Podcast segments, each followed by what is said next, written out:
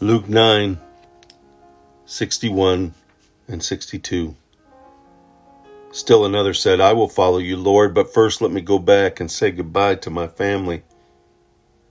And Jesus replied, No one who puts his hand to the plow and looks back is fit for service in the kingdom of God. Another portion of discourse between the three guys on the road to Jerusalem. Jesus here is speaking to one who says, he comes to him and says, I'll follow you, but let me go back and say goodbye to my family. Let them let let me let them know. And what does Jesus want from us? Total dedication? Or does he want half-hearted commitment?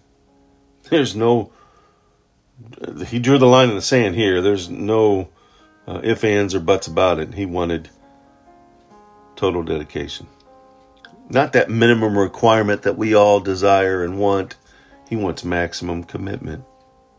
You know, we can't pick and choose among Jesus' ideas and follow him selectively. We have to accept the cross along with the crown. We have to accept judgment as well as mercy. The good times and things and the blessings, as well as the struggles and the difficulties and the chaos. We must count the cost and be willing to abandon everything else that has given us security because our security is in Him.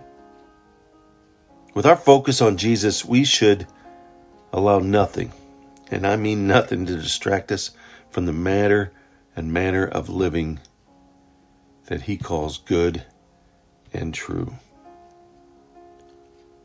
Put our hand to the plow for the kingdom service of expanding and bringing in the harvest.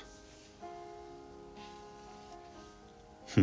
Count the costs and ask yourself Am I half hearted? Am I ready for total commitment?